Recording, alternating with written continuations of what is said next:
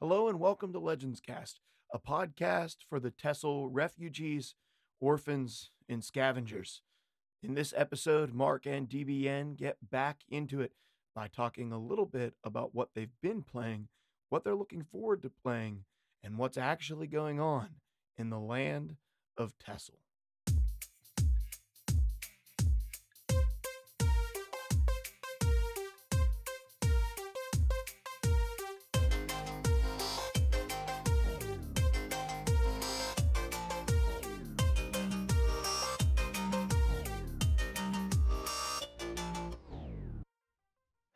And welcome to Legends Cast, a podcast for the Tessel pilgrims and refugees in search in search of a new game, wandering lost in the desert, uh, hoping hoping to find their way to an oasis.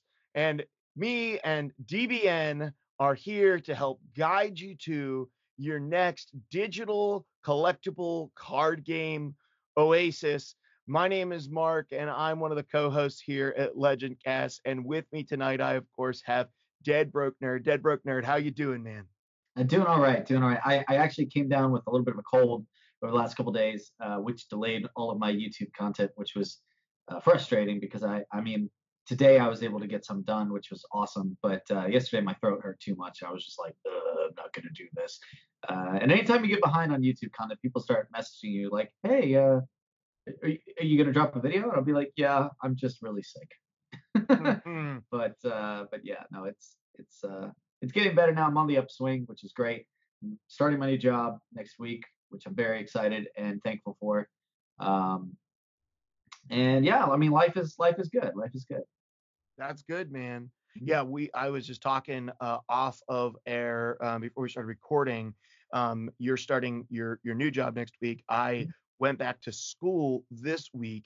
And so life has been full, but we're in 2020. It's an Olympics year, it's an election year for the United States. And it's the year that every Elder Scrolls Legends player will be looking for a new game to play.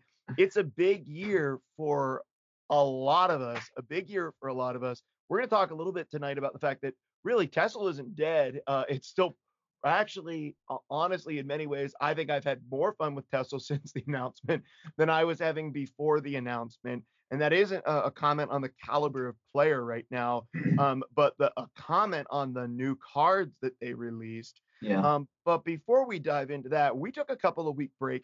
Um, we got the TESL news. We made episode 25, uh, sort of announcing kind of like where we were, um, feeling a little burnt. You know, I don't know that both of us were completely charred, but certainly a little bit crispy on episode 25. Mm-hmm. Um, DBN, have you found that um, some of that crispiness has subsided with the last couple of weeks off, or you still you still feeling a little bit crispy? I stand by everything I said. um, I, I don't. I stand by all of what I said about well, why things failed. I think it's one of those things like when you connected with a game so heavily for so long, I mean, I think when the game gets shut down, then you kind of have that feeling of loss and betrayal. I mean, I think you kind of, in a way, go through a mini, you know, gr- stage of grief. You know what I mean? And sure. uh, I think like I am at the acceptance point now, and so it's not it's not as big of a deal. And I mean, I've still played some Tessel, not admittedly as much. Um, although I did play in a tournament for the first time in forever. It's funny that it takes Tessel dying to make me say, "Oh man, that's right, tournaments are fun." Maybe maybe I should try one of those guys. Maybe I should try one of those local those those tournaments out. Exactly. Yeah. Yeah, and we'll I mean, talk before about. I was before I was just trying to cast them, and I was like, nah, I don't I don't need to play. You know, that's what those guys do. But now it's like, well, who cares? so over Christmas and New Year's, did you get a chance to take a little bit of a break um, and just catch a breather away from content creation, away from Tessel away from Reddit, which hopefully everybody for the Christmas holiday gave themselves a break from Reddit.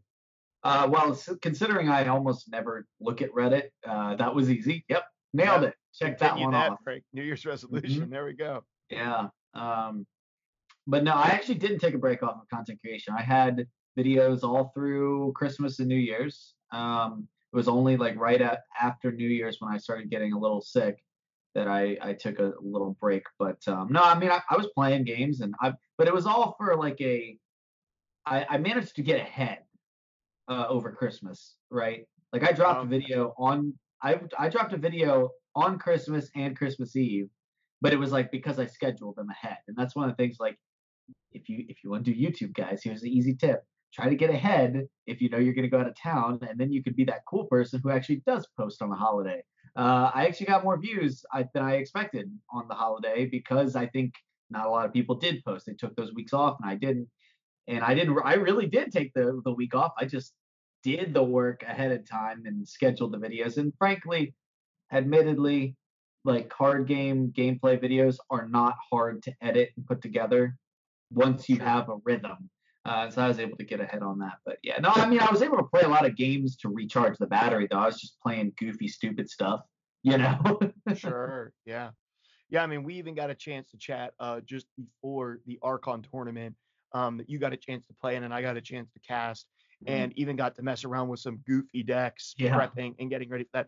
One of which I've been playing uh, the last couple of days quite a bit, which was that little reanimator deck that we ended up sort of combining our our two decks and coming up with a reanimator deck together. That ended up being it, it's a tremendous amount of fun to play. Mm-hmm. Um, and and I've personally been been really enjoying it. Uh, over the holiday break, I got a chance to really take a break. Um, it was nice, you know, having a weekly podcast is a, a really fun thing actually. Um, but there is a certain element in which when it goes from I'm just going to record this from you know kind of like whenever I want to, okay, I'm putting out weekly content. There becomes almost like this this feeling like a bit of a job, right? It moves from it moves from creative outlet to obligation and um, it's nice to get a break from that because it sort of I, I, missed it right and i wasn't really missing recording the show leading up to episode 25 but um, while we haven't been recording the past couple of weeks because of the holidays i have i've missed it and so it's been really great to it's great to be back and great to you know do a little bit of recording again um, one of the, the major blessings of christmas um, I mean, we had we had a really great, great, great holiday. It was the first Christmas that my wife and I didn't wake up somewhere other than our house, right? So we've always gone to my in-laws and spent the night at their or my parents' house, but this year we spent the night at our house and got to wake up on Christmas morning with the kids, um, which was a really cool thing. But as an extra bonus, after Christmas, I was able to splurge and get a, a post-Christmas gift and upgrade some PC parts um, nice. which has allowed me um, to stream and uh, run uh, ESO and some other games um, without like absolutely melting my computer. Um, and so, you know, new motherboard, new processor, lots of RAM, um, all that stuff. So it's been cool. I don't really have time to stream, but uh, I've, I've dabbled around in a little bit and, and really been enjoying that. Um, even got a chance to pull up some legends and stream a little bit of legends over the break um, which I got a chance to sort of like hang out with with some folks during that. And um, that's probably the coolest part of streaming I'm finding is that you just if you just get a chance to sort of I'm going to be playing this game anyway. Let's throw my face up on the screen and see if anybody wants to come and hang out. Um, yeah, yeah. That seems to be the way that it, it's going to work for me because there's no way at this stage in life I can, you know, create a consistent schedule. And if I did, right, I think streaming quits being a creative outlet and starts becoming a job or yeah it can for sure. Yeah. Now before we before we move further um, since we're talking about christmas and stuff like that uh, let me ask this question uh, what was the favorite your favorite gift you received and the favorite gift that you gave so oh. we'll do that i feel like this is just fun things people might be amused by yeah no no no that's great um that is that's like a hard I mean, uh, the computer parts don't really count, right? Like they're no, they do not the most, count. They're useful, but they were like it was a Christmas present because it was some money that we got from my in-laws, mm. but um, from my wife, who was probably the coolest gifts that I got. So my wife, and it, it's kind of a tie. My wife got me a piece of artwork by Ryan Laukat, um, who is the board game owner and designer of Red Raven Games. He does all the artwork, all the board game design, all the sculpting, all the graphic design, all the publishing, all by himself. And he has made um, the, my favorite games that my wife and I both love playing together. And we recently backed his Sleeping Gods Kickstarter, will be coming here in May. And so um, that was a really sweet gift. And my wife also got me the Ninja Coffee Bar, um, which I'm not. It's a it's this sick. You know what Ninja is, right? They make like sick blenders or something. Yeah. Um, so there's a coffee bar that makes like loose leaf tea and like all these different sizes of coffees. It literally, dude, it's so high tech. It checks your altitude when you register it, so it can set the boiling t- temperature Oh my right. Gosh, that's It crazy. It has a frother on the side. It makes like this version, like this condensed stuff that's almost like espresso. So you can make like mochas and lattes and stuff. So I've been making like mochas, caramel lattes. Uh, it makes iced coffee, cold brew coffee. So I made some like um like Wow. a like a iced caramel macchiato um the other day. So there's some that that's been like useful, and I didn't even think that I would like it because I'm the type of person like don't get me something useful, don't get me clothes, don't get me something with a plug unless it's like a sick electronic. Um, and so, you know, my wife getting me this coffee bar, she was a little nervous about it, but it, it turned out to be really, really sweet. Um, for in terms of a, the gift, probably the most expensive gift that I gave is I gave my wife um a anniversary band, um, which is basically a ring to go on the other side of your engagement ring. So it's typically like wedding band, engagement ring. This is like a, a golden ring with like di- little diamonds in the band that go on the other side of it. We surprised her with that. I thought that I surprised her, but the I hit it on a new credit card that I opened, which I don't own a credit card for a whole bunch of Mhm. reasons, so that I don't get in debt. Um, but uh, because my wife is great with money, I have a perfect credit score. Credit to her, and uh, and so I got this credit card and hid it on this credit card. I was going to pay it off after Christmas, and the credit card invoice came in the mail uh, two days before Christmas, so she oh knew no. she knew that I had done it. But uh, but I, and I didn't want her to be mad. My wife's like a mad budgeter, but uh, I, I ended up putting it with a note that it was from our daughters and had my daughter Brooklyn surprise her with it and give it to her, which made it so you know like she can't turn it down then, right? Because it'll make my Mhm. daughter make, make yeah. a two year cry. Um, Smart. so it's a super sneaky way to get that over budget gift in. Um, so I don't. That may have been the best. Maybe it maybe been the best uh, gift that I got. I got my brother a beard straightener. Um, oh, I've seen. I for the first time I seen. I mean, I guess I probably should have one. Look at this nasty ass beard, but. well, my brother is growing a two-year beard. It's about down to his chest right now. Oh Um, it's this enormous. His his beard is bright. It's like a bright red. He has brown hair, but he has a bright red. That's like, cool. When he has to work, he works at a- like a meat market. He has to he has to roll it up like a scroll and tuck it inside of a beard net. Otherwise, it won't fit. And he can't even use a beard net anymore. It's so big. He has to use a second hair net. One goes over his ears, one goes under his ears, oh my and he gosh, rolls his beard into it like a scroll, which is That's hilarious. freaking epic. So I got him a beard straightener. I thought that was creative and cool. But That uh, is cool. That is cool. I saw one of those for the first time the other day. I was like, oh, that's neat. I didn't Yeah. know. I should have guessed that they made it. You know, they make lots of things now. But sure, they make cool. everything. Yeah. I mean, So- think of something that could be made. It's been made. You know? Yeah, they have it. You can buy it. It's on Yeah. Amazon. You can have it in two days. yeah. Um, unless you're one of our European listeners, and then you probably can't. Um, Okay, so DBN, what about you? Uh, best gift you gave, best gift you received. Um, well, I think the best. I, I received a lot of really cool personal gifts, uh, which was nice. Uh, I think the one I was most excited for in a mostly utilitarian way uh, was uh, I, I got climbing shoes from my parents. My parents are very supportive of athletic endeavors, and Mm. I, I, um, I, I like to refer to myself as a sporty nerd, right? So I'm a nerd first, but I also like sports and doing things outside. And I'm not an elite athlete or anything. You know, I did I played uh, ultimate frisbee at D1 school, which for what that's worth, right? I mean, it's but I was never like the elite athlete. But I love doing sporty things. So I'm a sporty nerd, and my parents are very supportive of you know when I get like hooked on something new, you know, sporty wise my mom especially is like, oh, we should support that. So they heard that I'd started going uh, bouldering, you know, Okay. uh, and I I was just loving it, you know. But I was renting, getting rental shoes every time I'd go, and it's not expensive to get rental shoes. It really isn't, you know. But you just get uh, athlete's foot real easy. well, you wear socks, and you know, but uh, I mean, it's, just like, it's just like a bowling alley, you know. But Oh. you gotta wear socks. But anyway, so they so they got me some climbing shoes, some really nice climbing shoes, and I've been going because I mean, I, at this point I go twice a week, you know, and it's been a really fun thing because all of my close friends have been doing it too. So it's just been a nice way to kind of get a good workout, especially in the winter when ultimate frisbee is way less appealing to play. yeah, yeah, yeah. Oh, yeah. Yeah. Uh, and then uh, I gave my father a book that I really like, which is called The Name of the Wind by uh, Patrick Rothfuss. It's a fantasy novel that I think is just absolutely incredible.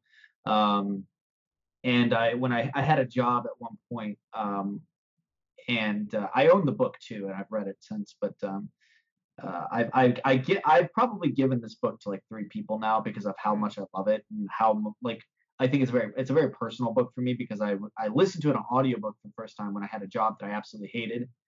Hmm. Um, and it's kind of the only thing that kind of got me through the days about like without being just miserable. Uh, and so I really enjoy it. And uh, anybody who's you know who likes fantasy should definitely check out Name of the Wind.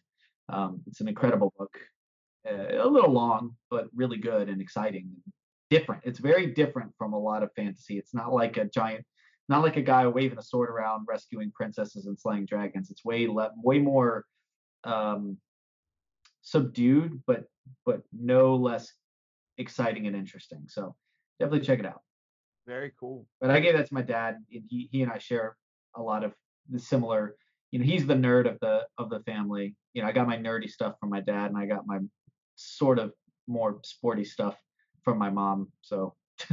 yeah, yeah, very cool. Very cool. Hey, man, I'm glad that you had a great Christmas and a great New Year's. And of course, you know, DBN and I have been talking on and off, back and forth, kind of through the holidays, um, talking a little bit about what we wanted to do with the show um, and kind of where things were going. But uh, so we've both been playing TESL, and um, because you know, it, it, it's hard to break an old habit, and I don't think, uh, like I said earlier in the show, I've been really surprised. I don't know about you, but um, I know that I've actually really thoroughly enjoyed the time that I've spent on Elder Scrolls Legends recently.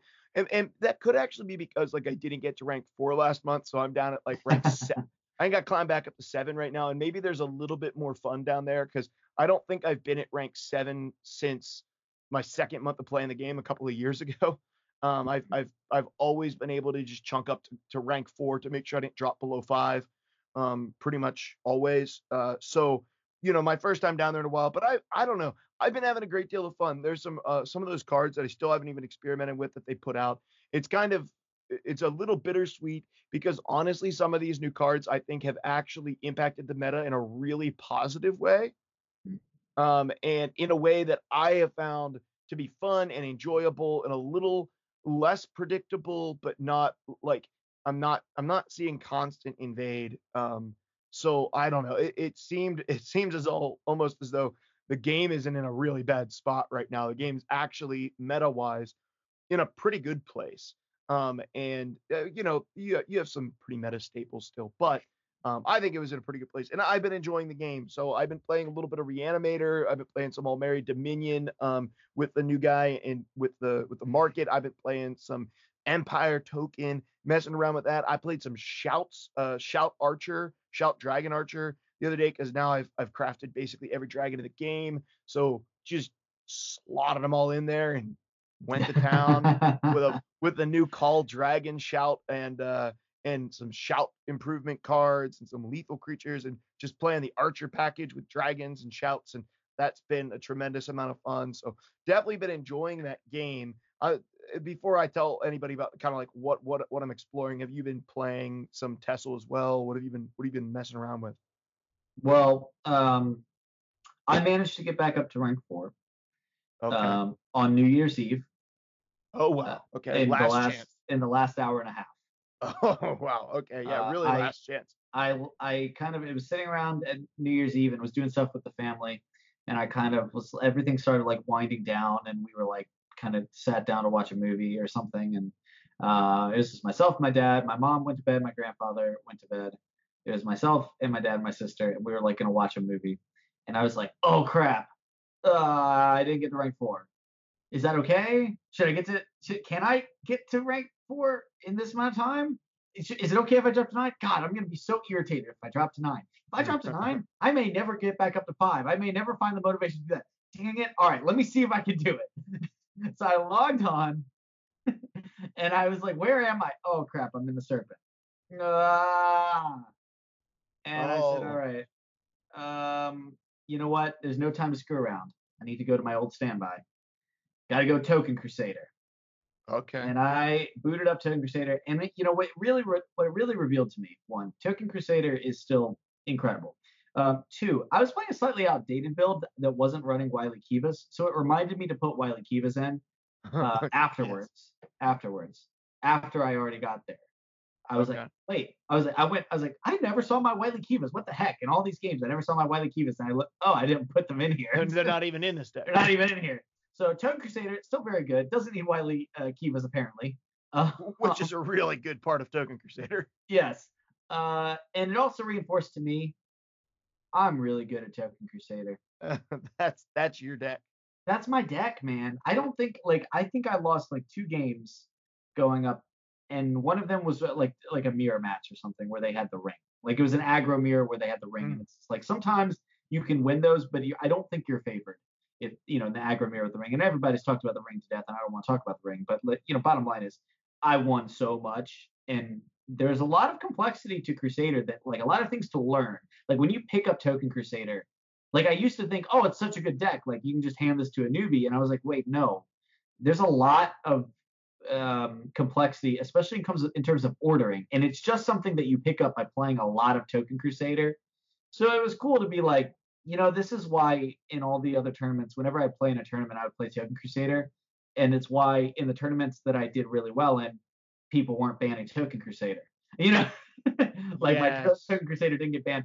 And I, I think back to every game that I lost, and this is true. I hadn't played in a lot of tournaments. Every tournament that I went to, I took Token Crusader. I never lost a round in which my Token Crusader was available to me. Like I never lost a, a tournament round in which I was allowed to play Token Crusader. They'd either ban it or I didn't take it. uh, ah, interesting. Yeah. And so I was like, man, you know, it's just kind of cool to have that like it's a little bit of a confidence boost to be like, that's right. Like this is my this is my deck. I can pull out Token Crusader and I can execute the strategies at a very high level. And it remind it kind of reminded me. I haven't played Token Crusader forever because I've been in this like meme grind where I just meme to put things on YouTube, you know? Because I mean, memeing is super fun and I'm super into it. But like, it reminded me that's right. I can still play this game at a high level. Like that's cool. Yeah, yeah, and it's cool to find uh, uh like a, a, little bit of identity, right? Mm-hmm. So it's like okay, now uh, like, it, and sometimes it's just good nostalgia wise to just kind of like go back to a deck that you were familiar with, right? And, something that you were good at, especially if you're memeing, because eh, as you're memeing and, and, trying out new decks or just trying to make something win or just trying to complete quests, you can really begin questioning whether or not you are terrible at the game. Yeah. Um, and and you're like, do I, do I, do I actually suck at this? Like, yeah. I I've seen people win with beams. Why can't I'm a suck at this game? and I think that when you go back to a standard deck that you're pretty familiar with, I have a pretty shim- similar experience when I go back to like older scout builds, um, which is why I like the reanimator deck because it reminds me some of the older scout builds, and that's kind of like that that feels a lot more like my bread and butter than most decks. Mm-hmm. Um, in fact, we were talking about this a little bit on Archon um, because I really have since the battle mage meta struggled to to find my place in some ways because I've just never been able to figure out the optimal ways to play battle battle mage and we saw some really, really optimal battle mage plays in the Archon Arena tournament the first weekend. And um, and that was really cool to see like these really powerful, really great plays. And it was just reminded me how bad I am at actually playing that deck. just never being sure. Uh, you know, when you're like following lines and there's a dozen of them and you're like, I would do this one for sure. And then they don't do it. And then they win because they didn't take your line. It's like, oh, just a good reminder of the fact that I never figured that deck out very well. Um, but speaking of Archon, so um, the the presumably maybe one of the last TESL tournaments. Not real sure. It is sponsored by Bethesda, so they are involved. They're giving out. Um, I, I think they're helping out with some rewards mm-hmm. um, mm-hmm. for the for the tournament. So uh, El, Justin LMAO or LMAO um, has launched a new brand called Archon Arena, and this is um. So I've I've gotten some chance to talk to him in the background on this. So this is like a um uh, like a, a tournament uh, type of thing only, right? So like this isn't like his new brand. This is his his sort of like tournament esports brand, and I guess there's there's not many sort of like esports team type things that are doing um, tournaments across multiple games or organizing tournaments across multiple games. So this is like his his his you know toe in the water, starting off probably at the end of TESL's life is one of the safest places to start. Um, mm-hmm. So he started a tournament. So it was this past Saturday. Um, and then when you uh, when this episode comes out, it'll be tomorrow is is the next qualifier, and then there'll be two more. So the four winners of the qualifiers will go on to the finals, and then the, the people with the four um, highest point totals will also be invited to the finals on week five, which I think is like one of the first weekends in February, in which there is a, initially a $50 cash prize for the winner, but then um, also a good deal of the proceeds from any tips or um, I don't know if it's subs or, or exactly what it is, um, but different different things that will uh, bits and, and tips that come into the stream throughout the four weeks, uh, five weeks of the of the tournament um, will get then put into the pot for for the winner. So you don't really know what that's going to come out to. He'll probably announce that closer to the end. Um, but yeah, so that was been pretty cool. And, and DBN, you got a chance to play um, in week one of of that tournament. So what was that experience like? Oh, it was really fun, and I, I was glad that I did. You know, we were talking about stuff. Um, I think I was watching your stream, and we were you were talking about how you were going to cast. I was like, oh, that's really cool. I was like, you know, I probably can't make you know, you know, because I, I was so used to tournaments starting at noon, and I have never been able to do things at noon on Saturdays because I either coach in the mornings uh, or I go to pickup and play ultimate in the mornings, and I'm never ready to get started at you know at noon, right? Um, sure. But then you mentioned it was at two o'clock, and I said, oh, it's at 2 mm-hmm. It's at two o'clock. I mean, I I could play in it, and then you were like, yeah, I mean, there's there's not you know a lot of it doesn't seem like there's been a lot of people signed up, and if they have, and if people are going to sign up, they're waiting to the last minute. And I was like, oh, well, I'll sign up, sure, right? And yeah. you know, I'll if I have to, and I because the thing was I had work in the evening on Saturday, and so I knew if I went to the finals, I like I probably wouldn't. I probably would have to scoop. And then I was like, which is why I was thinking I wouldn't do it. I was like, well, who cares? It's not a big deal. Sure. I'll just scoop if I. I'll just forfeit if I if I have to leave. You know, uh, and that's such a big if, anyways. So yeah, I was like, all right, I'll play. But I'm not playing seriously. I said I'm not gonna take the super meta try hard decks. And and note, this is not a uh, trying to insult anyone who did do that uh, kudos. And I probably would have done that if I had time to prepare. But I, since I didn't, since this was Friday night at like yep, midnight, yep, yep. yeah, I was like, well, screw it. I'm not gonna try to prepare. It's not gonna work anyways. Um, I said, all right, so I'm gonna pick three like off meta decks that I think can win. Yes. you know, three off meta decks that I think I, I can win with, and it would be good enough maybe with the element of surprise. Uh, and so I picked my bread and butter, which I genuinely think is an incredibly powerful deck. It's just really hard to learn the intricacies of. Uh, but my one of my favorite decks I've ever built, this is a completely homebrew, is my Cloak and Daggerfall, which is a Daggerfall mid-range item list, um, which kind of combines some of the you know mid BM uh, tools, you know, Mighty Conjurings and, and stuff like that, but it combines it with the item packages and the draw packages of like Enchanted Plate, Tome of Alteration, alongside like Master of Arms, and then it just has very similar controls. Of course, like you still you get to add Sorcerer's Negation, which BM doesn't have, and then you still have some easy removal. You have the shackles from Harpy, you have shackles from Mace of Encumbrance. So it does everything I think that um, that mid BM does, but because we're going over to Battle Mage, you get access to a ton of um, great item stuff or excuse me, because we're going to Daggerfall, we get a ton of great item stuff, and then um, can also include Battle Mage cards like Merrick and things like that.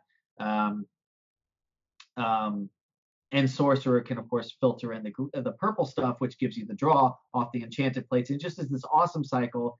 Uh, you can tutor things out with the Crucible Blacksmith. It's got a lot of one of items, so mobilize items that I can drop on curve if I want, you know, if it's just in my hand, like, oh, I don't have a two drop. Well, this is has mobilized. I'll drop it down. If I have items like um, I need to shackle something. I'll play Crucible Blacksmith. I'll go grab Mace of Encumbrance. I need to draw. I'll grab a tome or a plate. I need to silence. I'll grab my one copy of Bone Bow. I need to heal. I'll grab my, is it not Dawnbreaker? Uh, Dawn, Dawnfang, right? Sure. So it's just got this massive, awesome toolbox that Crucible Blacksmith can go and pull from. And I don't know. I really love it. I think it's good. I think the deck, um, I think it requires a lot of skill to play and really just a lot of familiarity with it to play optimally. But I was like, I'm to play that. And then I said, all right. Uh, and then and then you were like, you should play uh, you should play Reanimator Scout. And I was like, all right, okay, well let me show let me see your list. And so we you showed me your list.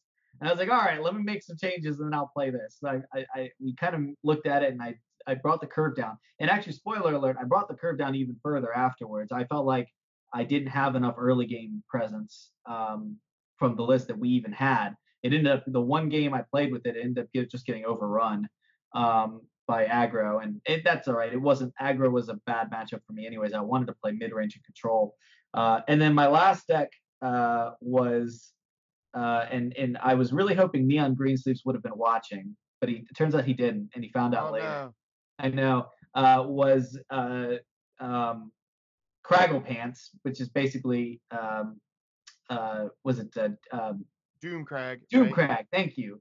Doomcrag Vampire Warrior and Yes. using the Black Soul gems uh, to get some hand buffs going for Dinner Necromancers and um, uh, the Faded Wraiths, which is the draw package. We actually Um, got one of your matches playing that and winning with that deck on stream.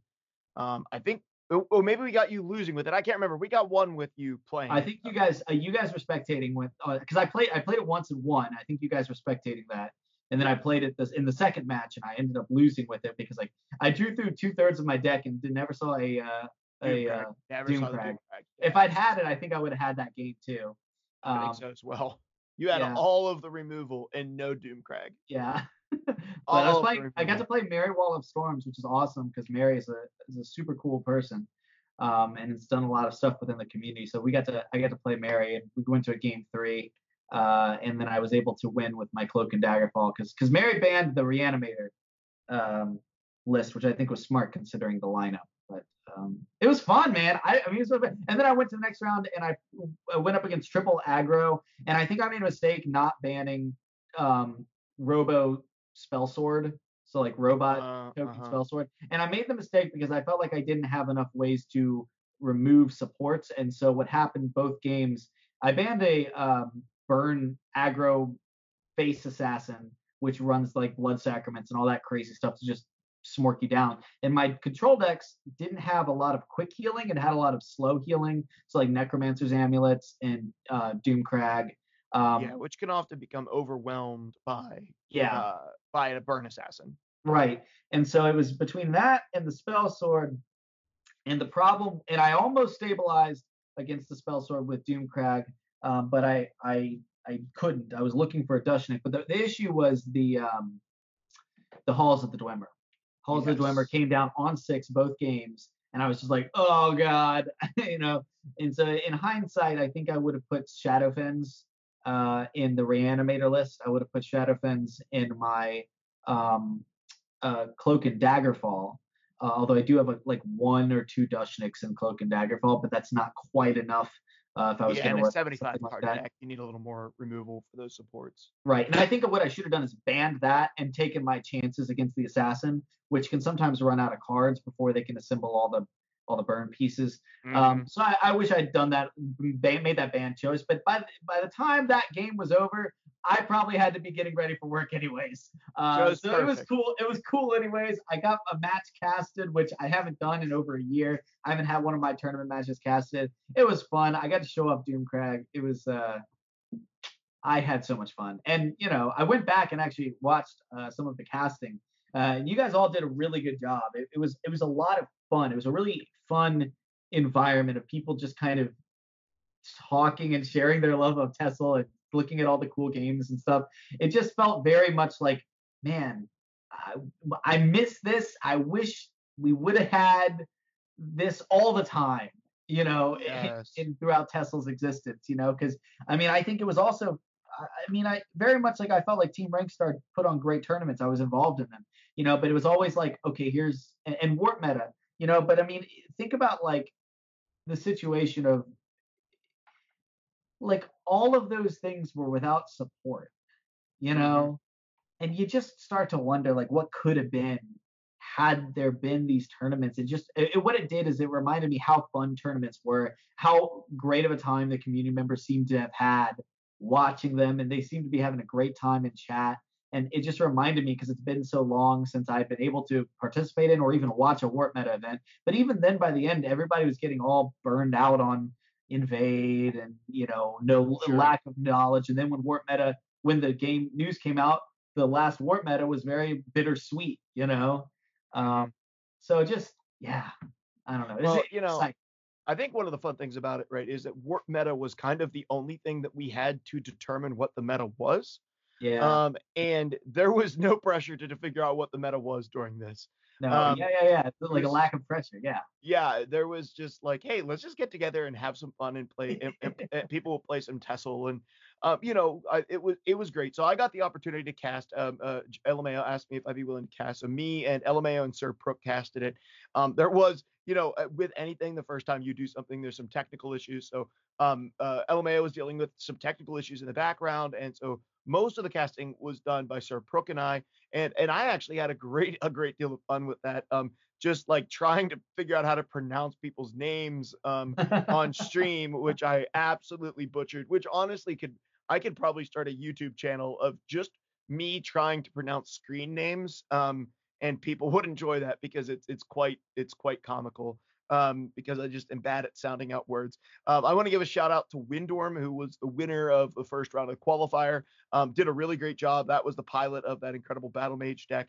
Um, just just running really solid decks and just just running them really well. And I think that the where was the guy we were talking about who has like is a plays in Russian tournaments and and has not lost a Russian tournament since like Master Series or something. Um, has won all of them. Like any one, he's won it. And so um, he is an excellent, excellent player, a very high legend player um, as well. Um, and it was cool. You know, we had a lot of. I sort of expected most players who were playing high legend um, to not be in the tournament and, and to not really show interest. But we had a lot of people who were really good players and content creators um, who just love the game and just came to show up and play. And I had an absolute blast casting it. Um, I wish it's something that I was able to give, you know, five or five and a half hours to every Saturday. And if I could, I would. I can't. Um, but it was something that was just really enjoyable. I had a lot of fun doing it. Um, I, you know, I don't know. I, I think that my personality type, um, being fairly gregarious, that it's a good fit for doing something like that because I, I don't like awkward silence, and I'll definitely fill a space. um, and and I like talking about it, but I also love joking about it and keeping things lighthearted. I'm not overly analytical. Um, so hopefully some people were able to sort of connect with me as a caster. I, I don't know if they were or not, but um, I know that I had a tremendous amount of fun doing it. And, and I, one of my biggest pet peeves with casters is when casters get off subject and they're not talking about anything anymore. And so I was trying to do my best to not get too off subject. Um, and and I could definitely rabbit trail into like different stories. Um, here here's a great, for example, um, something that uh, DBN doesn't know about me is I also used to boulder, um, but not in a climbing room, and uh, I fell from like 35 foot up without any gear on. Ooh. Um, and uh, my my younger brother broke my fall and let me land on him. Um, and a week after I fell, another guy climbing without gear fell from the exact same place, um, landed on a rock and broke his back and had to be life flighted, um, and was paralyzed. Um, oh so god. I, I got really, really lucky. I climbed for like 35 minutes and, and I literally was hanging on this rock until I physically didn't have the strength to hold on anymore. And I felt my hands slip off as I was gripping with everything that I had and uh, and came down. That has nothing to do with TESL, just like a little bouldering note. and and the reason I pucker up every time I try to climb a tree now. Um, so I yeah. feel like that made me a little bit nervous about. I was like fearless with heights until that day when I fell off the top of that rock and and have been a little little afraid of heights ever since. Yeah, I, I bet. Yeah. Very thankful for my brother who ended up with a couple of bruised ribs, but likely saved me from breaking both of my legs. So very thankful to my brother for that. Um, but yeah, so playing, uh, being able to cast a tournament was a lot of fun. I, I've never played in a TESL tournament. I wish I had the time over the next couple of Saturdays that I could afford to jump in and play in in one of um, the Archon tournaments. But definitely keep your ear to the ground um, for Archon. Right now, that's being streamed over Elemayo's channel. So you can find his Twitch channel is E L E M A Y O. Um, you can find his Twitch channel. I think it's twitch.tv slash Elemayo. Um, but there is going to be an Archon Arena um, channel, and he is planning on doing um, some MTG Arena tournaments potentially. Um, I think uh, some other stuff. I, I he had talked about. I don't think there's anything concrete. Like he doesn't know exactly what they're going to do, but I think there's a handful of different games, card games, and other games that he'd like to sort of adventure into. So make sure you get out there and check out um, Archon Gaming. Um, jump into Elemayo's Discord and check out that stuff, what he's doing there. Um, you know, definitely a, a, good thing to check out, especially if you're looking for what games to move on to next. Um, because he's he's going to be doing some stuff in a couple of different games, and um, that's exciting to me. So yeah. it was an inconvenient time to relaunch a brand in Elder Scrolls Legends, but um, maybe the fact that the pressure was off and these can be some fun tournaments means that it was actually the perfect timing. Uh, you never know. So. Yeah, hopefully. And I felt like the production value from what I got to watch uh, was very very high. So. Oh, um, oh yeah, the stuff that he's putting out like mm-hmm. graphically is absolutely fantastic. Yep absolutely fantastic.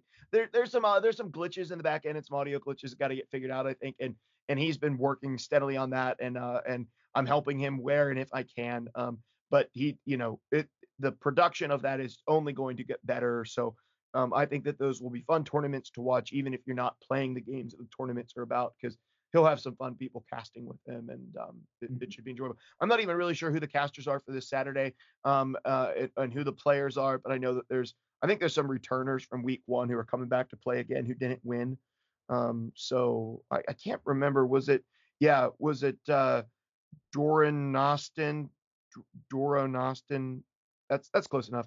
Um, who was who was in the end and in the finals, and and we had a great series finals. Um, it it was a fantastic finals. So, um, had a tremendous amount of fun casting that. That's so. Good yeah, hats off to Archon. I think that it, uh, that LMA is doing a, a fantastic job there. Um, so we did say that this episode was for you know the drifters, the refugees, uh, the orphans of TESL, um, who are looking for a new place to go. So DBN, do you have any new games that you're really looking forward to, or anything new that you've been exploring or spending a little bit more time in? Um, well, I've been, I mean, as I've always been, uh, pl- besides TESL, been playing Gwent and Mythgard, um, and Legend of the Five Rings, which I'm gonna say I'm gonna just take a second. It's not a digital card game, but if you have a local shop that supports, they have a Legend of the Five Rings group, it's right now it's my favorite card game maybe ever. Hmm. I just I absolutely love it. And unfortunately, my clan just got the crap beat out of it in the recent balance update. Um, oh no! I mean, it feels like we got both feet cut off. It's really it's really rough. Uh, they have what's called a they have a banned list, which is very very small, like four cards on it. Uh, and maybe it's actually I think it's more than four cards. But bottom line is they have a banned list of like six or seven cards, uh, and then they have a restricted list where in your deck you can only run one restricted card. So if it's on the restricted list, you can only uh-huh. run you can run up to however many copies are allowed um, but you can only have one restricted list card in your deck. Oh, very interesting. Okay, yeah. I, under, I understand what you're saying now. I, I didn't understand it first. I get it now. Right. Um, so ban just means you can't play it at all, no matter what. Um, and unfortunately, one of my favorite um, cards uh, that was on the restricted list went onto the banned list, um, which is rough. And then unfortunately, also um, of the there's basically kind of there was kind of two ways to play Crane, my clan. Mm-hmm. One was the one that I played, which was the less popular one, but the one that I felt suited my playstyle perfectly. Which my guy, my restricted list guy, got banned, and so now it's kind of like, well, there's no point playing this list, uh, this deck anymore. Uh, but the other one that I just sort of started playing, which was the more like meta build, um, four of its cards ended up on the restricted list. Oh, so you can is, only play one of those four. Yeah, like four oh. very integral cards, and so now it's like, it's interest it's exciting in one fashion because I'm like, well, back to the drawing board. Who knows what we're gonna come up with? Sure. Uh, but it's also frustrating because it's like, oof, I mean that that's a big, big nerf uh, to my whole to the clan, the faction. Yeah, you know? and I, I casually play other factions, but I've never played in a tournament where I didn't play Crane. It's just, I mean, there's part of L5R, part of the fun part is faction loyalty, you know, which is heavily encouraged, you know. Um, and so, I mean, I've been a Crane for like since I started playing super, super casually with my dad, buying starter decks like in in like seventh grade, you know. Yes. Um, so I've been a Crane for forever. So it does suck when Crane gets gets hurt. But uh, a- anyways, all I'm gonna say is Legend of the Five Rings is an incredible game. And so if you're looking for a paper card game and you have a group nearby, go check it out. I'm sure those people will be able to be like loan you a deck so you can learn. But it's a very very deep, very complex game, and your choices a hundred percent matter. Like Hmm. it's so there's so many lines and so many lines that are that are conceivably correct. You know what I mean? But Sure. they, they have these rippling effects. It's just oh, it's a brilliantly designed game. So I'm, I'm just gonna throw that plug in there first. Um, but been playing Gwent, been playing Mythgard. That's nothing new. I can we can talk about those games kind of in summary if we want later in the episode. Um, but I also so I got messaged uh, on Twitter by a guy right after like a week after TESL uh, got canceled. Sure. Um, and the guy was like, "Hey, I came across your YouTube channel and um, thought it was really cool, and uh, but I did notice that you mostly support TESL, and TESL has just kind of gone out. Would you like to check out the, our game?" Um, and I was like, um, "Okay." And I messaged the guy back, "Well, thanks for letting me know about it. I'll check it out. I don't know if I'll make content for it, and I still don't." Um, but I'll check it out. Thank you for bringing that to my attention. I appreciate it. Right? It's called World of Myths, not Call of Myth. World of World Myths. of Myths. Yes, I guarantee you haven't heard of it. No, I uh, don't think so. It is a Steam game. Okay. Um, so it, you can get it on Steam. It's free to download. Um, and I have to say, uh, graphically, it's not particularly impressive. Okay. Um, the user interface is a little bit clunky, and I'm not a fan of it. Um, and the theme is just okay. It's it's very interesting in one facet, which is basically you're controlling um, a mythology, right? So the factions are mythologies. So for instance, Greek, um, Japan. So right now there's four, I think. There's Greek, there's Japanese, and they're adding Egyptian soon. Uh, Greek, Japanese. Ooh, you can tell which ones I've played. Mesoamerican, yeah, it looks like maybe like Norse. Is Norse And Norse, mythology one of them? yes, Yeah. Uh-huh. yes. So you can tell I've mostly played Greek and Japanese, but um, Mesoamerican's really cool too. I think Norse it does not interest me personally from my playstyle perspective, but uh, I've been playing uh, that game more than I thought I would Huh. because from a game design perspective, it is so different from anything else out there. Like it's fascinating. It really, really is. Basically, in short, you put units on the board. You can only have up to five units, and units have power and they have endurance, and uh, in, in, in usually between one and five. Sometimes the power gets higher, but endurance caps at five. And endurance is the number of times it can attack or defend against enemy or in conflicts. So if you attack, Hmm. it uses one of their endurance. If you defend, it uses one of their endurance, right? And Sure. occasionally there's effects that can remove an endurance from a card. Um, but once it's out of endurance, it dies.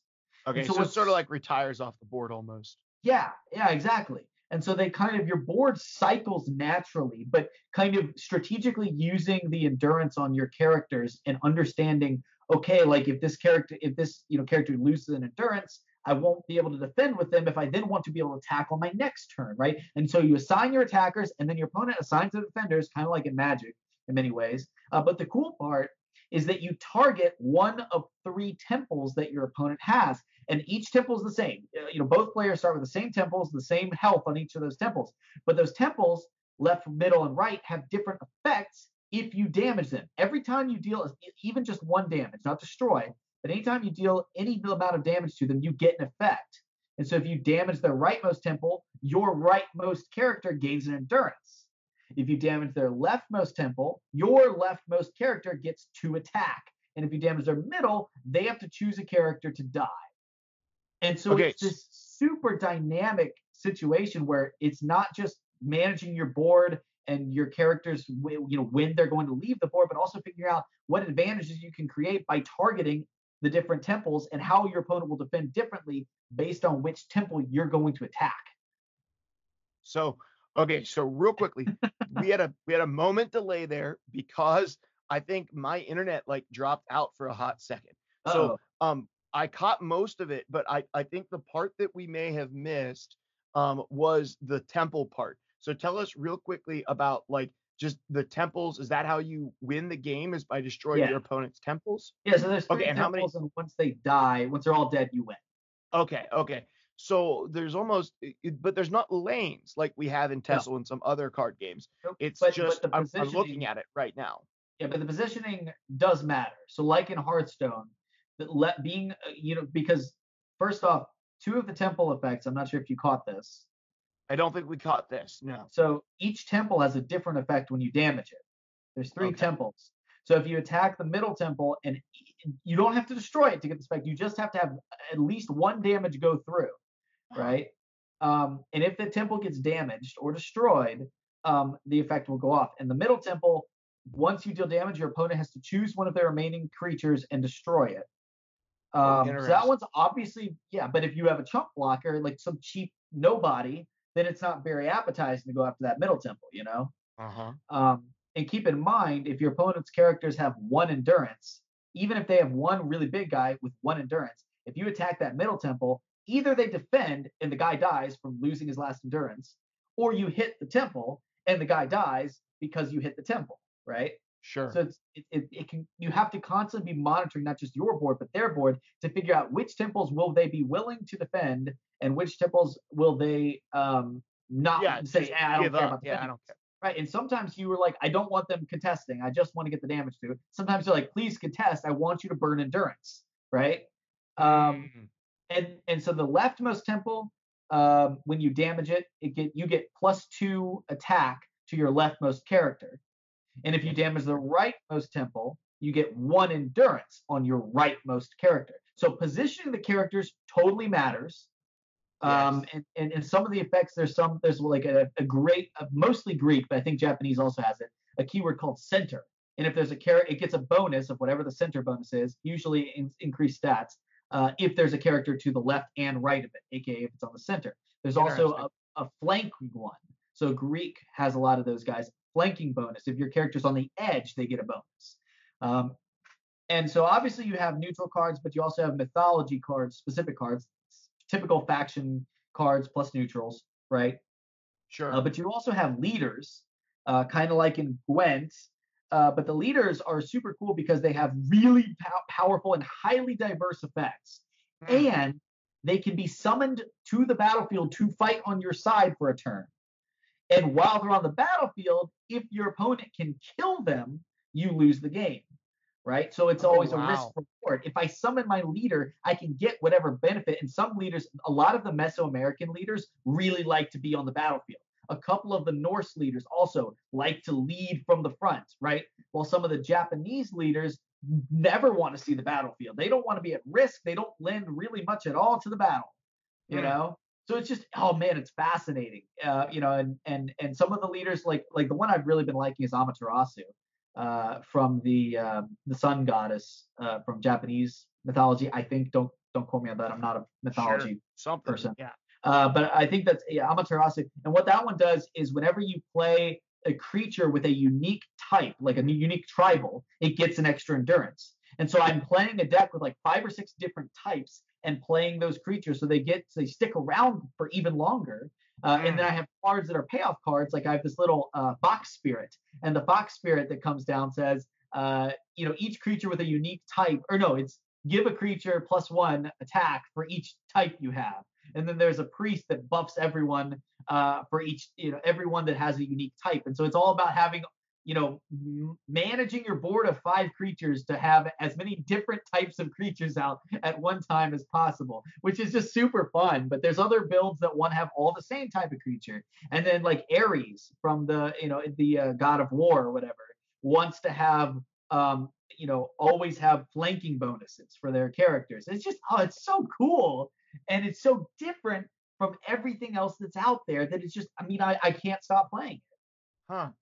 Well, I'm gonna be downloading that game tonight. Okay. That's that's getting added to my Steam account. I'm gonna be checking that one out for sure.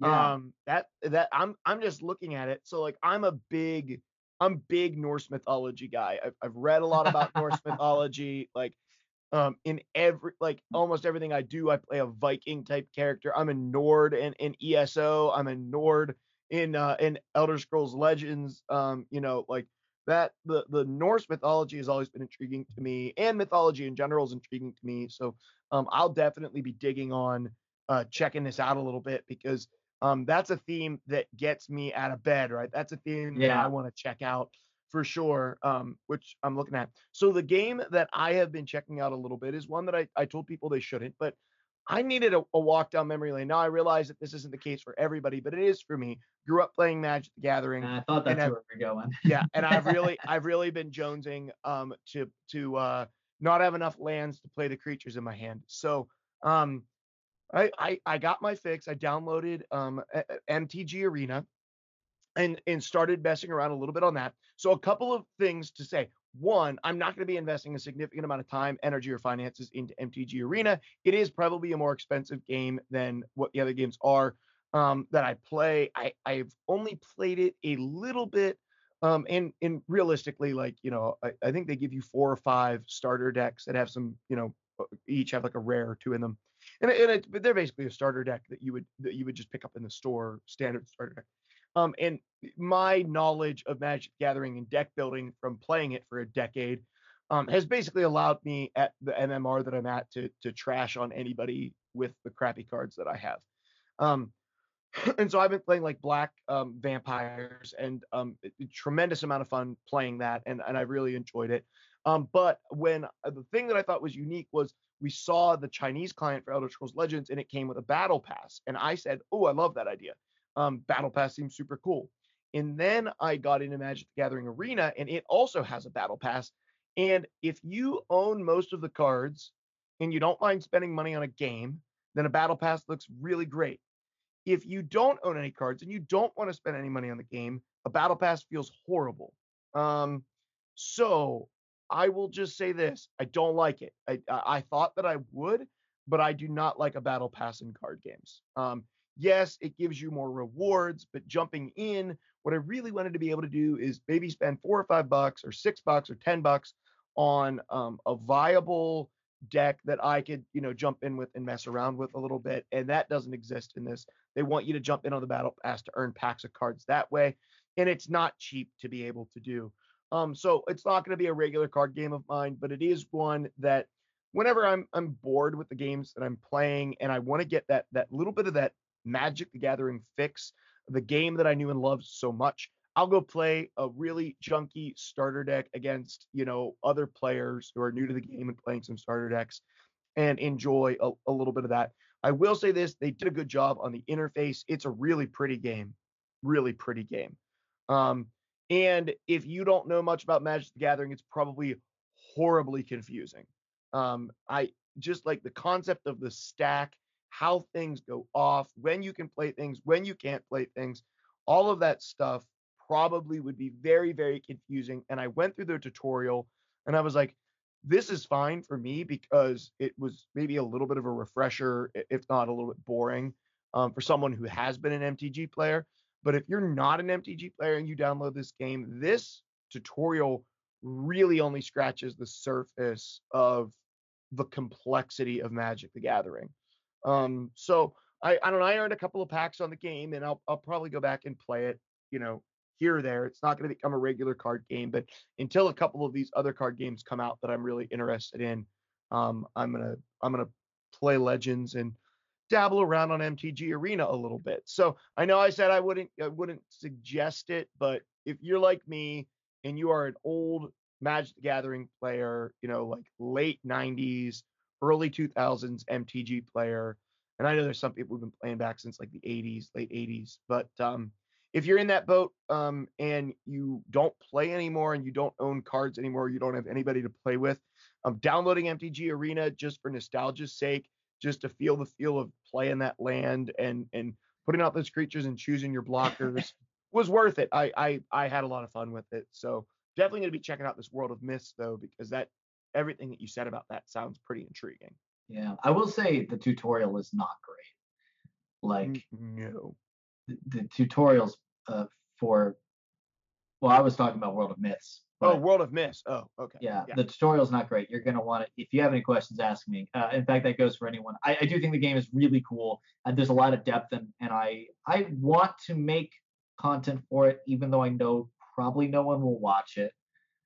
um, but I want to kind of show people that the game exists because I think there's it's the it's the thing with Mythgard too. Like I think Mythgard is getting a lot of attention from TRS for some from some very visible people, uh, uh, namely Eolus, uh, who uh-huh. was it was I mean Eolus was a godsend to the Mythgard team. I, I truly believe that. Um, and got a lot of people, including myself, hooked on it. I mean, Mythgard's a great game, um, and you know, obviously, people um, are interested in that, you know, especially the people in our Discord and listeners and stuff. Feel free to message me on that, ask me questions. Uh, I don't post a lot in the our Mythgard section of the Discord that we have, um, sure. mostly because I just kind of play and I'm not super. I'm not super high up on the ladder. I got to gold and I was like, yeah, all right, I'm good. Don't need to stress about it yet. Um, but I am really enjoying it, and I'm happy to answer questions about it. Um, I do feel like their tutorial is actually quite good. World of Myths, um, but I, I, will say, is doing things with card games that I feel like a lot of other people aren't, which is trying to do something different and original. Where I think Mythgard is really doing a good job of taking the concepts that people like and really refining them and removing the problems inherent with, you know, um, standard Magicka increase, you know, one mana crystal per turn, which we've seen problems with in Hearthstone and TESL, um, but also yeah. dealing with the oh, I have lands and I can't I can't afford things because I'm either you know mana starved or mana flooded because yep. it seems like there's only two states of mana in Magic: mana starved or mana flooded. It's never um, perfect. It's yeah, um, and so like really refining and and and taking these concepts everyone's familiar with and doing a great job at making it solving those problems, but still you know paying you know honor to the concepts where I think World of Myths is doing an awesome job just being wholly original and doing things differently, which I absolutely adore and respect the hell out of. So um, yeah, I, I, will say though, I did I played some Magic over the break. Oh yeah. Are you are you surprised to hear that? I am very because you haven't been a Magic Gathering player at all, right? No. And I did not play Magic the Gathering Arena. I played Magic the Gathering, the paper version. Sure. Uh, um, my uh, my sister uh, and some of her friends have started kind of doing magic and playing magic. Uh, her boyfriend in particular. Um, and so my sister has been kind of playing as well. And so I sat down and I was playing with her when I went to my parents' house uh, for Christmas and stuff, playing some some of my old crappy, completely not legal decks, uh, and sure. and kind of having fun with that. And we were we we both went and bought a starter deck and just yeah, playing really starter decks against each other. I love doing that. Just buy a starter deck and play against each other, and just with the starter deck, and it's fine. That you know? may be the funnest place that Magic is. Like that. That may yeah. be the funnest way to play Magic, in my opinion. Yeah. Uh, and then we all, and then my uh, over New Year's, I was hanging out with my sister and her boyfriend, and we played like a three a three person Magic game, mm-hmm. which was a lot of fun too. I won. I was very pleased. Nice, as a nice. as a card game content creator, I asserted my dominance. Yeah. Uh, showed them. Yeah. what's up? Right. Um, but I will say, as fun as the social aspect was, I just still don't like the game. like yeah. the social part is the fun part, and and I was just like, the game is bad. Like I, I, fun, maybe nostalgic, probably, but I feel like I feel like Magic at this point exists only because it was first and had it been anywhere else along the competitive card game lines, would have died by now. The land system is just bad. It's just not good. You know, and then that's the primary thing. I mean, half your deck are don't do anything interesting. You know, and half Yeah. your deck, you know, it's just oh gosh. There's a reason why Matt when Hearthstone came out, it, it just said, well, we're just gonna solve that by everyone gets one mana crystal. They don't have to spend cards on it. I don't know. I just, I mean, I can certainly get why people like to play it, especially at the hobby stores and stuff like that. It's the same reason I go to play L5R. It's, I mean, besides L5R being a strictly superior game, uh, go in there and play with friends and have fun, and the social aspect is incredible. You know, um, and I think there's a lot of that to offer for Magic. It's a great gateway card game, in my opinion. You know, it's kind of, I think the basics are easy to pick up. You know, Yeah, there is the the biggest issue with Magic the Gathering is the complexities of the stack. And if you're not familiar with Magic the Gathering, you don't know what the stack is. This is basically the sequence of events that causes actions to happen as you play cards from your hand. And this gets down to the nitty gritty of was a colon placed before the mana cost or after the mana cost? Is there a black, like a filled in circle on the mana cost or a blank circle? Like little intricacies like that make the difference of how a card is played and what priority it has on the stack over other cards. Um, which is crazy. Like these little teeny intricacies just in the way that the card is typed that make the difference in the way that the card is played. Um, there is a significant amount. Now, if you just want to grab a couple of starter decks, sit down, learn the rules from the from the guides, and play a couple of games, it is a good entry level game. It's a lot of fun and it's easily accessible. Um, but outside of that, like for me, it it's a it's a nostalgia thing. Um, Yeah. you know, I played a ton of Magic with my friends growing up. You know, every weekend, grabbing our decks, suboptimal, terrible deck, sitting down, you know, playing my vampire deck, playing my beast deck, playing these these decks that I love. My buddy, you know, Joe had his goblin deck. My buddy Hunter had his his like um control blue mill deck that everybody hated. You know, we got together and and we played our decks every, you know, all the time. And that it was so much fun. And and I would, you know, pour out my collection on the ground and I would sort through it and organize it and then and and build a couple of decks and then play against myself just to like get some time testing out decks and stuff. And and as a kid, there was so much fun involved in that. In in the there was so much creativity, which Yeah. spurred me to love card games. and and so walking back into it, even just like just t- putting a finger in it, right? Um, was really enjoyable. It's too expensive to keep up with. I won't keep up with it, but um, just for nostalgia's sake, sometimes it's good to go back to something that makes you feel like you're in seventh grade again, you know. Um, and so I I enjoyed, I really enjoyed that. But one of the games that I'm really excited about is uh, another game that has myth in it, and that is a game called Call of Myth. This is a game that's being put together by a an international, a small international team that is working on a Cthulhu themed or Lovecraft mythos themed card game, digital card game um, that is going to be coming out hopefully in hopefully in beta sometime in 2020 and coming out formally in 2021. Um, this this game is is beautiful. It looks great. Uh, if you like the Cthulhu mythos, it's right up your alley. I personally didn't know anything about Cthulhu mythos until I started getting into board gaming, and um, really love the Cthulhu mythos now. And I, I don't I've never read Lovecraft's books, um, but I love the theme of the horror and the madness and the betrayal and the unspeakable monsters and the old gods and the the quirky investigators and um sort of like the old timey feel of of like the I don't know early 1900s or something. I don't know when it's set. Um, but it, it it's it's a lot of fun and um the the cool part is is that the the the genre, the IP, intellectual property um is open source so anybody can use it, which is why you know there's basically a board game of every variety from every publisher now in the Cthulhu mythos because it's a theme that people absolutely adore and they want to play in that you don't have to pay for. And so um, the Call of Myth team is putting a card game together for that. I've been spending some time in their Discord and and uh, I'm really excited about that game coming out. That's one that I'm really looking forward to um, in this next year. Hopefully, if they put out a beta, I can kind of get in on that and check it out because it looks it looks like a lot of fun. Um, yeah, I've looked at it, um, not super in depth. It seems like every time they put out promotional content for it, the board is like stuffed full of cards and I have no idea what the heck is going on.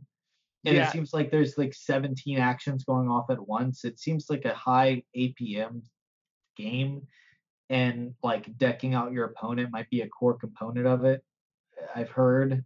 I hope not. I know that's the case with um the other game or Casa. Oh, maybe um, I'm mixing was, that up. Was then. decking out. Yeah, Casa was decking out your opponent. Now, Myth does have a confusing looking board because it has multiple lanes, not left and right, but up and down, kind of like Gwent does. yeah. So you have a front line and then you have a gunslinger lane. And so Oh. you you can play gunslingers in the back lane and then like melee characters in the front lane. And then you have versatile characters that can be played in either the gunslinger Oh, or the Versus melee lane. System did that like a long time ago. Yeah. So they that- had they had a front lane and a back lane. If you had range, you could be in the back lane, if you know, or the front lane. And then if you had flying, you could attack their back lane. oh, interesting. Yeah. I wonder if they So, have flying. There's some of that. And I think there's like a couple different factions. There's like the old gods, the outer gods, the cultists, maybe, and and the humans. And I can't remember exactly what it is, but I, I think that's interesting because you could kind of, you know, get in Action. with with one of those. So um I you know, I I think that Call of Myth looks intriguing to me. It, one of the cool parts is is this is different than almost any other card game that I've played, and that is you have an attack, a health, and a sanity.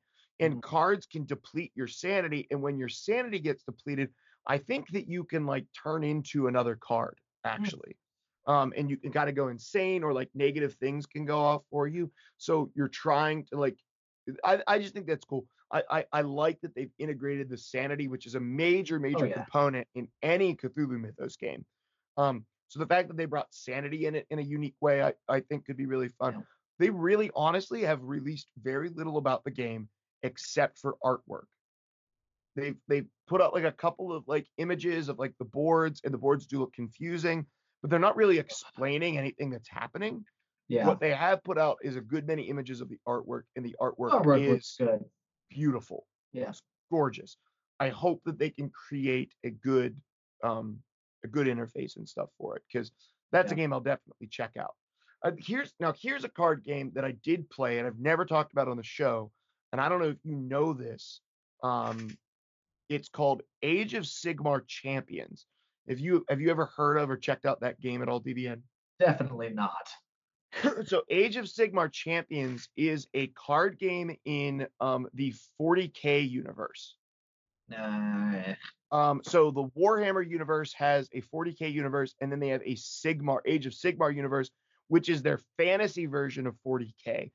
And so here, here's the only thing I'm going to say about it. The, this game has a pretty unique mechanic in that as you play cards, you play them to one of four lanes, and you each have four leaders, and you're trying to eliminate your opponent's leaders. So there's four lanes with four leaders, and you can play one card to each lane. And when you play a card, it has four corners on it.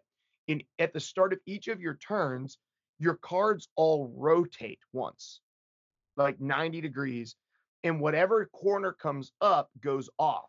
And so that could be an attack, that could be an ability, that could be a heal. Something's going to happen when it turns to a new corner until it finishes turning corners and then retires. And you can't replace it with a new card until the card retires. And they have like between two and four corners on each one that do something. And so you can play it quick. It is an interesting game. It was super buggy whenever it first came out. I played it for a little while, but it was buggy enough that it didn't work real well, so I quit playing it. But if you do love Age of Sigmar, because there are some people out there who just diehard Warhammer fans, if you're Yeah. if you're a diehard Warhammer fan and you love Age of Sigmar, Age of Sigmar Champions is another card game that you can check out because that might be one that interests people. One of the really cool things about that game is you can it's a physical card game as well. So you can go out and buy physical card packs and play the game physically and then every single card you can scan in using your camera on your phone and it will add the physical card to your digital collection. That's cool. So like I, mean almost imagine- wish Magic did that. Oh yes. Although I think you can, if you buy a starter deck, I think you can scan that and you get the starter deck cards in the game. Because I thought I Oh, saw okay. that on the back of the starter deck that I bought for. Magic. yeah. Uh, yeah. Well, like imagine if they did that with like Legend of the Five Rings, like a Fantasy Flight came out and made an L5R digital implementation, Oh my god. and you all could that. scan your L5R cards in to have copies of them in the digital game. Like that would be awesome. Yeah, I mean that that. I mean, it won't happen, but that would be cool. That would be very cool. Yeah. I mean, honestly, you can play uh, Legend of the Five Rings online on this website called Jigoku. Um, Okay. If you ever, if people want to go try it out and take a look at it, you can. I mean, you can play, find a match, and it's basically a publicly made fan project for, and it's a major like they run leagues and everything. Like you can play Legend of the Five Rings totally online if you want. I just think you're missing out a little bit. And Sure. Think the game is, in my opinion, best in person. Like I think most games would be if you could play them that way. Um, it's also kind of a tough game to pick up and learn if you're playing, if you're like finding matches with people. But if you wanted to play with a friend, you know that would be a good way to play. I will say I want to kind of return to the to the Call of Myths uh, thing. I'm interested to see what's up with that. I try in the end, I try most card games even if I'm skeptical, just Sure. because I love card games, and I also am more and more I'm finding myself myself just fascinated by design and what it's what it takes and like what is involved in like these different design choices and and the kind of ripple of effect that that has on the game itself.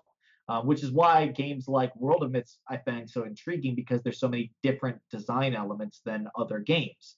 Um, it's like when I've seen something before, it's like, yeah, okay, I've seen this before. And then when I see someone do something new, it's like, this is awesome. That's partly why I like Mythgard so much.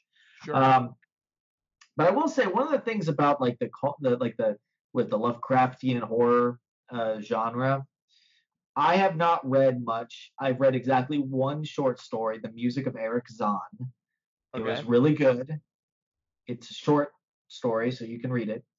And I'm pretty sure it is like a prelude to all of the Lovecraftian horror mythos because I'm pretty sure like nothing really happens that like diehard fans would be like, oh yeah, this is totally X, Y, and Z. Like there's no lore involved in it. It's just kind of a horror short story that you don't really understand why it's scary, but it's scary, right? Uh-huh. It's like a uh-huh. taste. Like the whole point of it is it's supposed to be like a taste.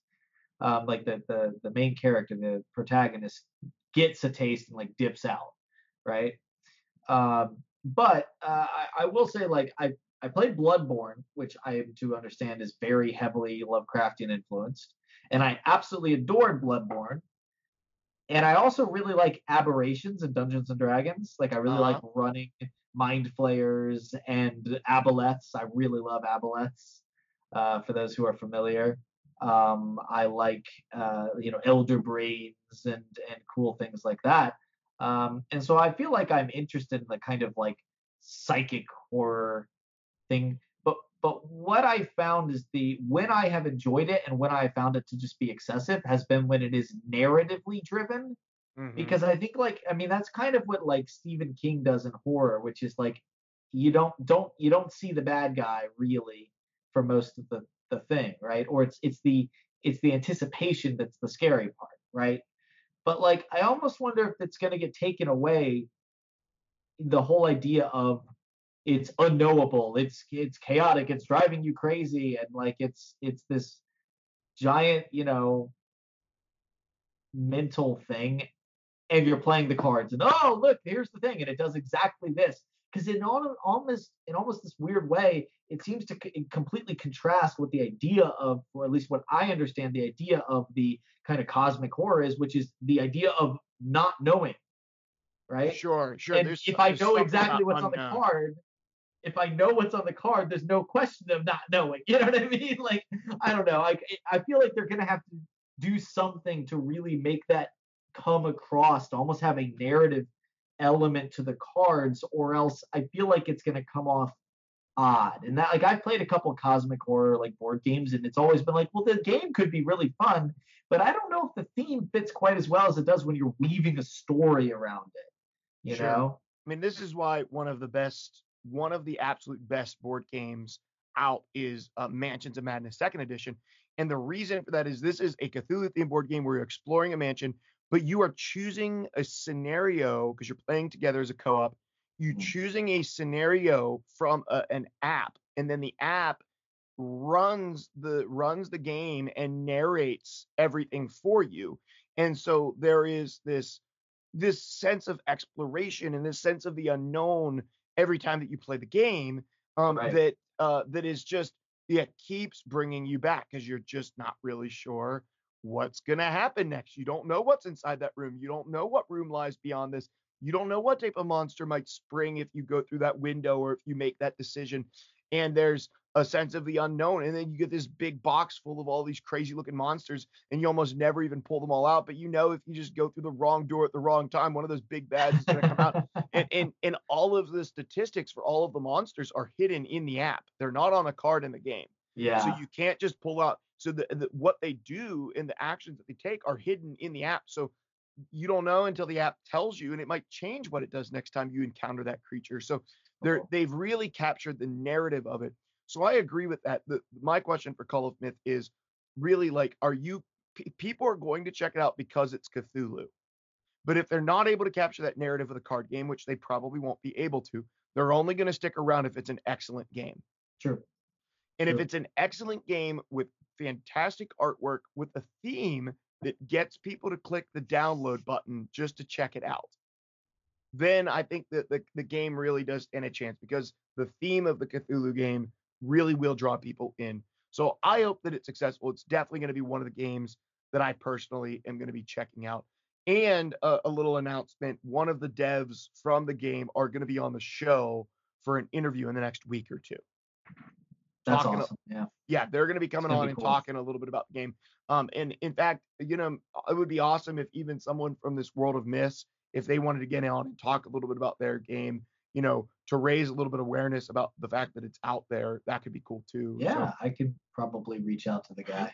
yeah, that's our hope is to help, you know, Legends players really move on to some new games as DBN and I both sort of explore some new games. Um, which the last, I mean, maybe one of the last announcements is, you know, that there we are going to be getting a big announcement about um, Legends of Runeterra um, this week, I believe. So um, Yeah. Riot Games just released that they're going to be they're going to be putting out information on TFT, on League of Legends, and on Legends of Runeterra this week. And so hopefully by the next time we record an episode, there'll be some conversation around exactly you know when the release is going to be for the beta and how you can get in on that and what that's going to look like. Yeah, So- I, am excited to actually play it. I've watched a lot of videos, uh, but I didn't get in onto the last one, uh, the last beta, Sure. which was, you know, I gotta be honest. I was very surprised that there wasn't a question on the thing that said, "Are you a streamer or content creator?" Because normally there is, and that's how I get into all the betas. Sure. Yeah, that's how you. I was really yes, I am. I was really bummed that I couldn't say that and then get in. You know?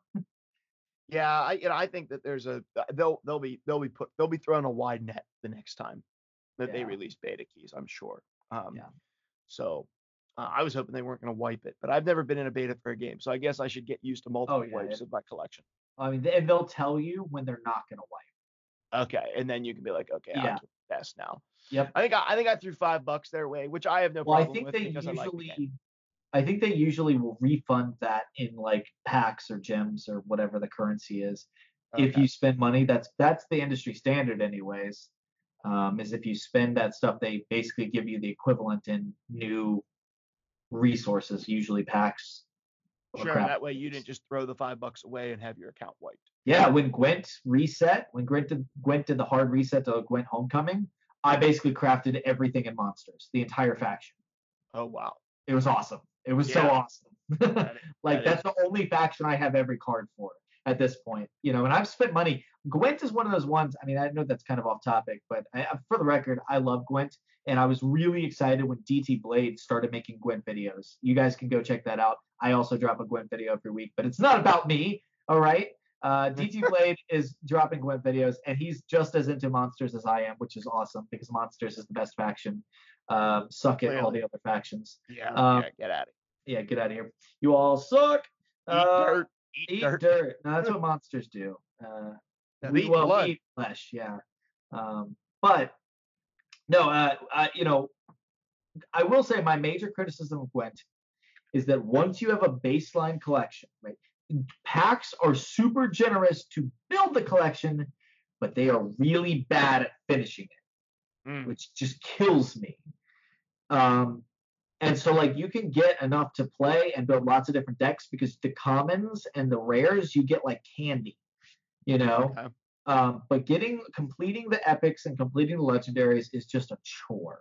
And I I don't play a ton, um, but I do play you know, a couple games a night, you know, and I'm like these legendaries are killing me because the legendaries are so important to the archetypes that it's like if there's like three or four legendaries per faction per set, and there's six factions, you know, and it, it, you just, it, I, I mean, and, and the the drop rate's not incredible, you know, the drop rate's like one in thirty, I think you're guaranteed at that point, right? Similar to Hearthstone, so it's like.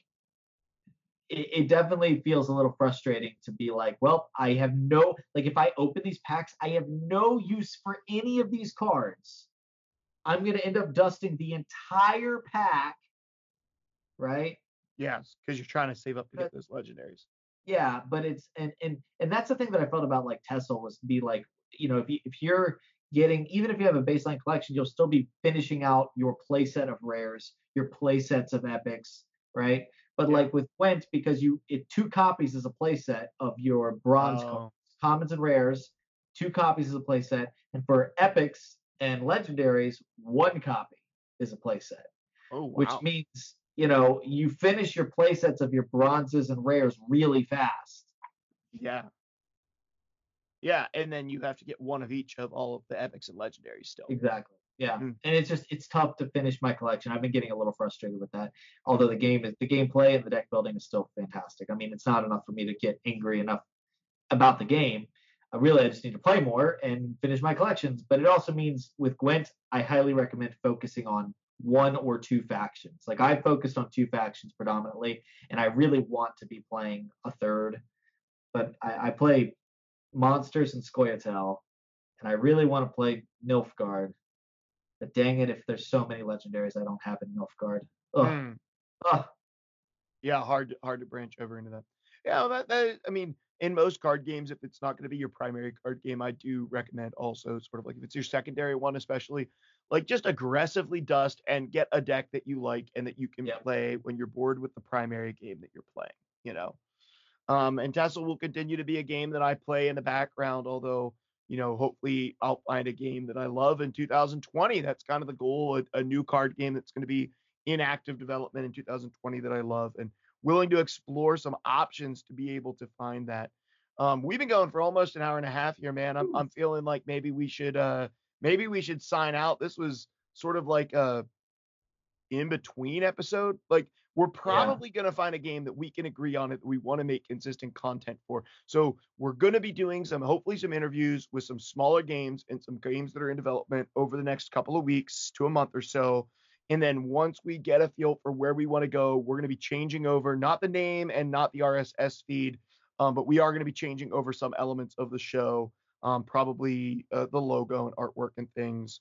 Um, and we're going to be moving on to a new season of Legends Cast in which we are going to be covering a new game. And we're not 100% sure what that is yet because we don't know what game both me and and and DBN are going to fall in love with. And that people will actually consume content for. Because even if we both love the same game, if no one cares about it, yeah, we we ain't wasting our time making a podcast about it. Yeah, uh, we'll just text back and forth and play it. Yeah, uh, yeah, and, and, that'll be fine for the two of us. We don't need to spend hours a week recording about it. So.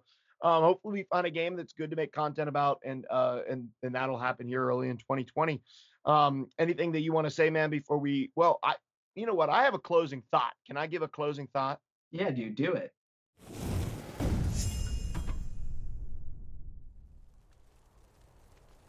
So I've been talking about this in the new year with some people. I know that most, you know, there's a lot of people who aren't hot on New Year's resolutions. I'm pretty big on New Year's resolutions, and I've only really begun to get big on them in, in the last couple of months. I like to take some time at the end of the year to reflect on the previous year, sort of like what the heck happened this past year. Did I do well? Did I do well? Did I reach my goals? Did I reach my goals? And then I look to look into the new year and forge some goals. And, and there's two reasons for that. One, uh, there's a famous philosopher who said this, and I don't remember who it is. It might be like Kierkegaard or something. Um, but my my my boss, my senior pastor, often says this, and he says the unexamined life is not worth living, um, which has has really rung true with me and stuck with me. And that's why I try to take time at the end of each year to examine my life.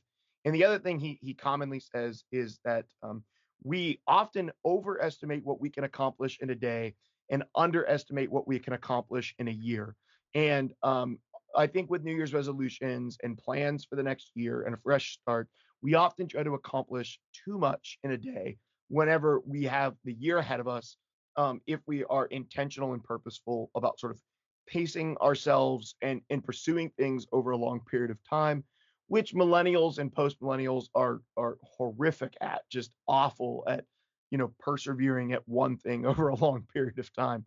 And so I don't I, I think my encouragement is in my in my closing thought is like look back at 2019, even if you're not a resolution setter, like take time to reflect on who you were and who you want to be.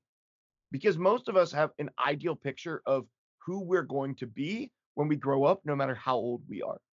And if you're not doing the things that will allow you to become that individual, then begin examining your life and, and looking at the incremental changes that you can make in the new year in 2020, because you will probably grossly underestimate what you can accomplish in the next 12 months.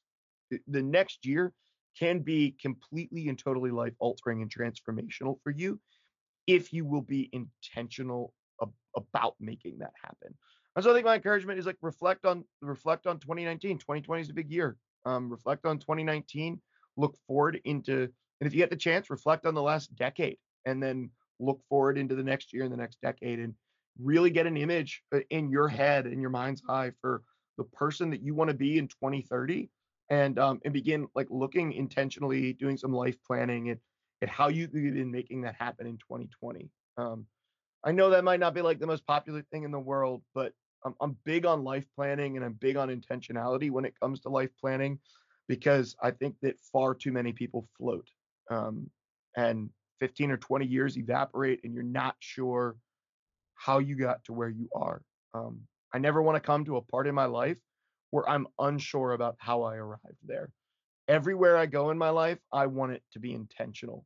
Um, I mm. want to have gotten there because I intended to get there, got there, and because I got there on purpose. Um, and you don't get to any place on purpose unless you know where you're going. So examine your life. The, un- the unexamined life is, is not worth living, and you will overestimate what you can accomplish today, but underestimate what you can accomplish in a year. So set some goals for for the new year. That's my closing thoughts. A little, little bit of wisdom. I love it. It's all it's all correct. Um, all I have to add to that is that New Year's resolutions don't just have to be about fixing problems. They can also be about setting goals for exciting things that you want to do. Hey, I've I always wanted to go do this. Let's make that a resolution. You, you resolutions. The root of that is resolve, which is, means a decision, you know, and a, a willingness to make something a reality. So, you know, you can resolve to fix something, but you can also resolve to go do something really cool. So yeah, sure. So my, I'll just share real quickly my New Year's resolution. I'm going to be a more uh, attentive husband um, a more present father. I want to read 18 books, finish five terms of seminary, um, start a a, a new um, uh, sort of organization that's reaching out to content creators and investing in content creators. So like the grassroots of that are beginning um, in the beginning of this year, and I'm, I'm starting to get that off the ground. Um, and you know, it's something that I just really want to do this year is go to Gen Con this year. So I'm going to make that. Oh, so cool. Going to make that happen. So you know, hey, your New Year's resolutions don't have to be anything like mine, but uh, hopefully you have some sort of goal, even if you're not calling it a resolution. Oh, and my other one is just to get under 200 pounds and stay there. so, gonna have to stop eating handfuls of gummy bears and cake, though. That, oh, that's not gonna do it for you. no, no, that's that's not helping me get there at all. Um, ah, well. Okay, well, DBN, how can people get plugged in with what you're making, man, with the content you're putting out? Yeah, well, I'm taking a hiatus from Twitch, but hoping to get back to it once I get in a steady uh, kind of routine with my job. Uh, starting a new job next week. Uh, you know, thoughts and prayers and whatnot. It's definitely going to be a transition. Um, but uh, I am definitely still putting out plenty of YouTube content for right now, just for Elder Scrolls Legends, Gwent, and Mythgard. One video a week each. Of course, occasionally, like when I get sick, the schedule gets disrupted, but you can expect that. Um, so uh, that's uh, Dead Broke Nerd on YouTube. Um, if you want to follow me on Twitch in the hopes that I started that back up, it's twitch.tv slash deadbrokenerd. And again, I, I totally intend to get back to it because I love my Twitch community. I just had to stop while I was getting my life in order. um, and then you can also follow me on Twitter at Dead Broke deadbrokenerd. Um, you can see what I have to say about all sorts of things, gaming related and not gaming related, sometimes sports related. Rip my Dallas Cowboys. Um, and uh, yeah, that's it. it. Also, if you, if you guys ever want to message me on Discord or ping me on something, especially in our Legends Cast Discord, I'm always if you want me to see something, this goes out mostly to our Discord people. If you if you're hoping I'm going to see something, don't hope, just ping me and I'll look at it and respond. Um, but uh, I don't I don't always get time to fully scan everything. Uh, but I'm happy to see what you guys have and what you guys are up to. And uh, more importantly, if you guys have any questions about any of the games that I am familiar with, I may not be the best person to ask, but I can certainly give you the best answer that I have. Um, and uh, I'm happy to help out. Wasn't bad. That that's great. Um, yeah, if you if you want to get connected with me, um, join our Discord. Uh, just Google Legends Cast Discord, and you should be able to find it. It's not hard to join. Um, if you're in a, a, a, rough season of life, you need someone to talk to, someone to pray for you, someone to listen to you, reach out to me over Discord or email me at eslegendscast at gmail.com. Um, outside of that, I am streaming a little bit on and off at this point. Um, streaming a little bit of Elder Scrolls Legends. This is going to be streaming um, Runeterra when it comes out. Um, streaming mostly Elder Scrolls Online right now when I get the opportunity. Um, and I will be streaming our our Burning Wheel campaign, um, which is my RPG group. I just finished setting that up. We are going to be streaming. Well, our first stream will be over by the time this releases. Um, but basically every other Thursday night from about like I don't know 8:30 or so p.m. Uh, EST until about midnight EST. We're going to be streaming two two and a half to three hours of of Burning Wheel, which is a like a hyper realistic um, RPG. So um, I'll include some stuff in in on my Twitch channel about that. My Twitch channel is um, twitch.tv slash the 113 lift. Um, that's probably going to change in the next couple of months. I'll let you know what the new name for that is going to be. Ooh, rebranding. Mm. Yeah, yeah, probably going to move over to, to some of the stuff that I'm doing for reaching out to content content creators. Um, so um, we'll we'll see what that looks like. Okay, so that's that's it for me. Get get connected with me there. I'm tired. Yeah, it's almost, I'm thirsty. It's almost, it's almost midnight. Yeah, my throat's dead. So yeah, that's gonna do it for us here at Legends Cast. Um, we'll probably be back next week. Um, I, I hope to be back on a weekly basis at this point. Me um, too. Yeah, it, it could be it could be a little less frequent with DBN starting his job and me getting back into school until we find the thing that we're definitely going to weekly podcast about. I think we both feel pretty committed to going back to a weekly show. Um, we just have to figure out exactly what that's going to look like. So just stay tuned into the normal channels and stay subscribed to the podcast to get notifications. That's going to do it for episode number 26 of Legend Cast. Come back and join us next time. Thanks for listening to Legends Cast. This episode wasn't sponsored by anybody. So if you want to sponsor Legends Cast, email us at eslegendscast at gmail.com. If you want to show your support, you can leave us a rating and a review wherever it is that you listen to podcasts. Thanks for listening.